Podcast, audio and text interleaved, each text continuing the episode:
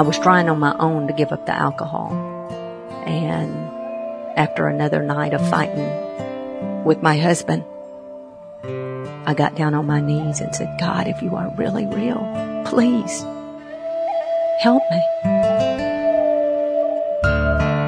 Stai Gute! Welcome, my friends, to The Storyteller, where you'll find First Nations people from across native North America who are following Jesus Christ without reservation.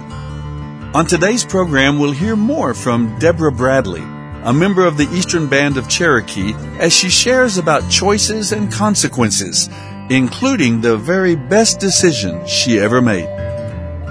I was able to study and I was able to do well in high school. And I was convinced that if I could get a scholarship, I could get away to college and just escape all of this. And I graduated in the top of my high school class. I got a scholarship. I was going to go away to college. And as soon as I graduated, within two or three weeks, I moved away and I started college that summer. And when I got to college, I didn't realize how naive I was. I started drinking myself. I didn't get involved in a, in the church there. I met friends who drank and I found out what boys were. I'd never even dated. So when I got to college, I had no idea and I was very naive and fell into a lot of, um, of the same sins of my mother. Alcohol, men, and I ended up falling into this bottomless emotional pit of shame and loneliness and lack of direction. I guess I related more with my mother then than I have ever in my whole entire life. So in order to escape that, I ran away and decided to go to a college. I transferred colleges thinking I was going to get out of this trap that I had myself in of the alcohol and the men. And I came back and I ended up meeting a Seminole from Florida who had come up and just so happened I met him. I ended up marrying very quickly into a relationship. I moved to Florida and found myself in abusive marriage. I had no idea that he was an abusive man until after we were married and I spent four years of physical and emotional abuse, him telling me how fat and ugly and useless I was. And so on top of all of the baggage that I had brought in, I allowed him to pack down even more so I ran away again. And I decided by then I was in my mid twenties and for four years I stumbled around trying to find purpose, trying to find hope. During this time I never went back to the church. I never thought I was good enough to go back to church because I thought I had to be perfect to go. So I stumbled around for four years. Then I met my second husband. There again, I jumped into a relationship and he turned out to be very cold, very harsh. We'd only been married for a few months and I found myself falling into even deeper depression. And one night I just cried out and said, Lord, if you are really real, help me. I don't want to die and go to hell. Cause that's all, all I thought I was going to do because of the choices I'd made. This went on for several weeks. By then, I was trying on my own to give up the alcohol.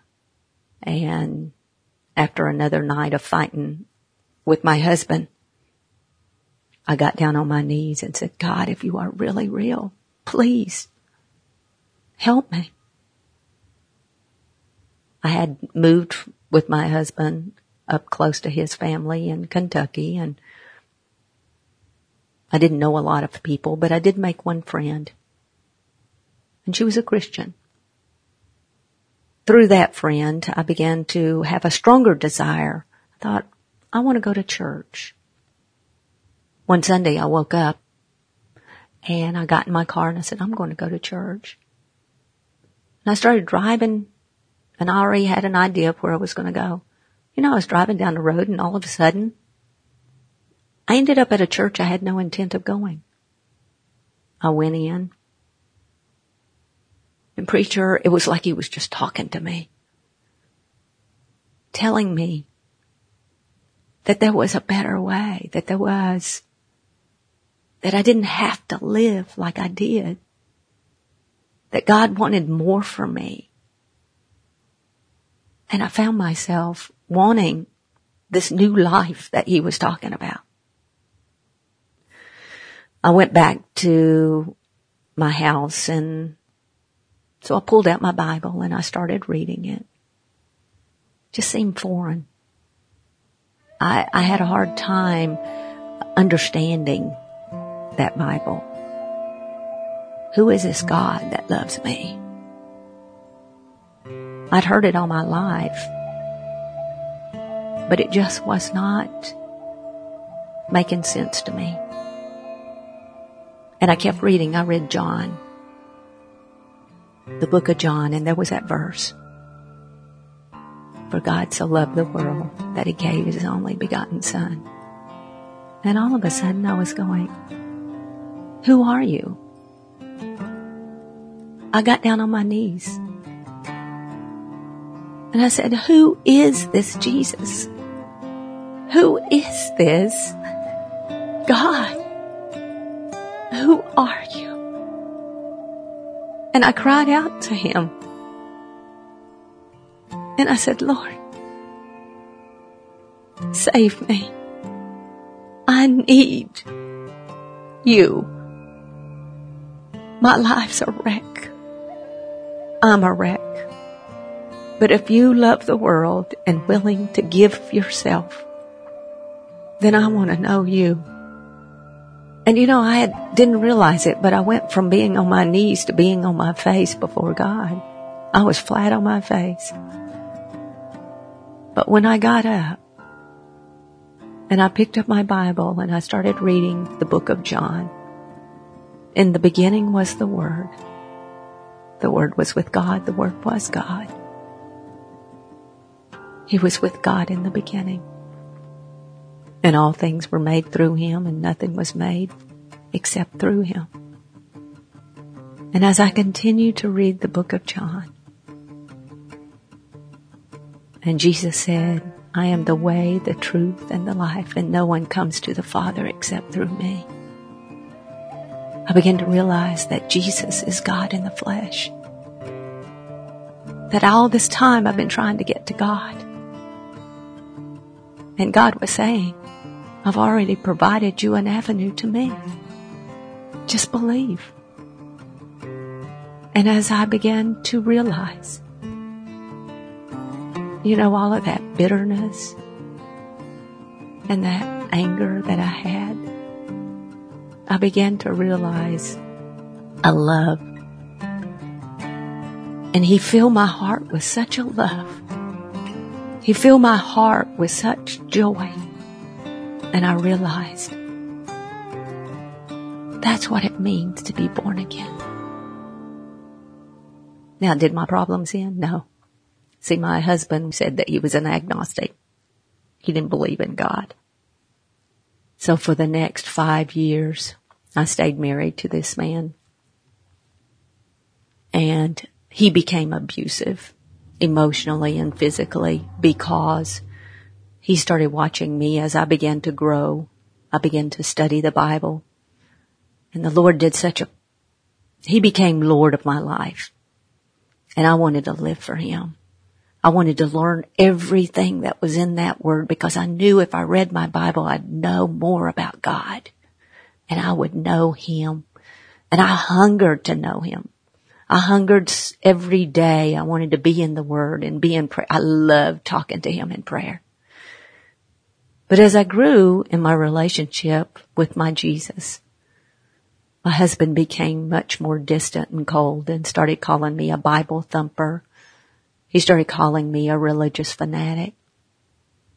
I ended up having to hear my husband at that time tell me that I had to make a choice between him and God. And I told him there was no choice. I live for God now. And he walked out and he divorced me. At the time, I was a nurse. I had actually gotten my degree. I went on and got my master's degree. But in the meantime, the Lord had no intent for me to live as a divorced woman because you see, he was busy working on that husband who was an agnostic. And a year later, he came to me and told me that God spoke to him and he'd given his life to the Lord. See, I realized that God can change anyone because he changed him and he changed me. I am the way, the truth, and the life. That's what Jesus said.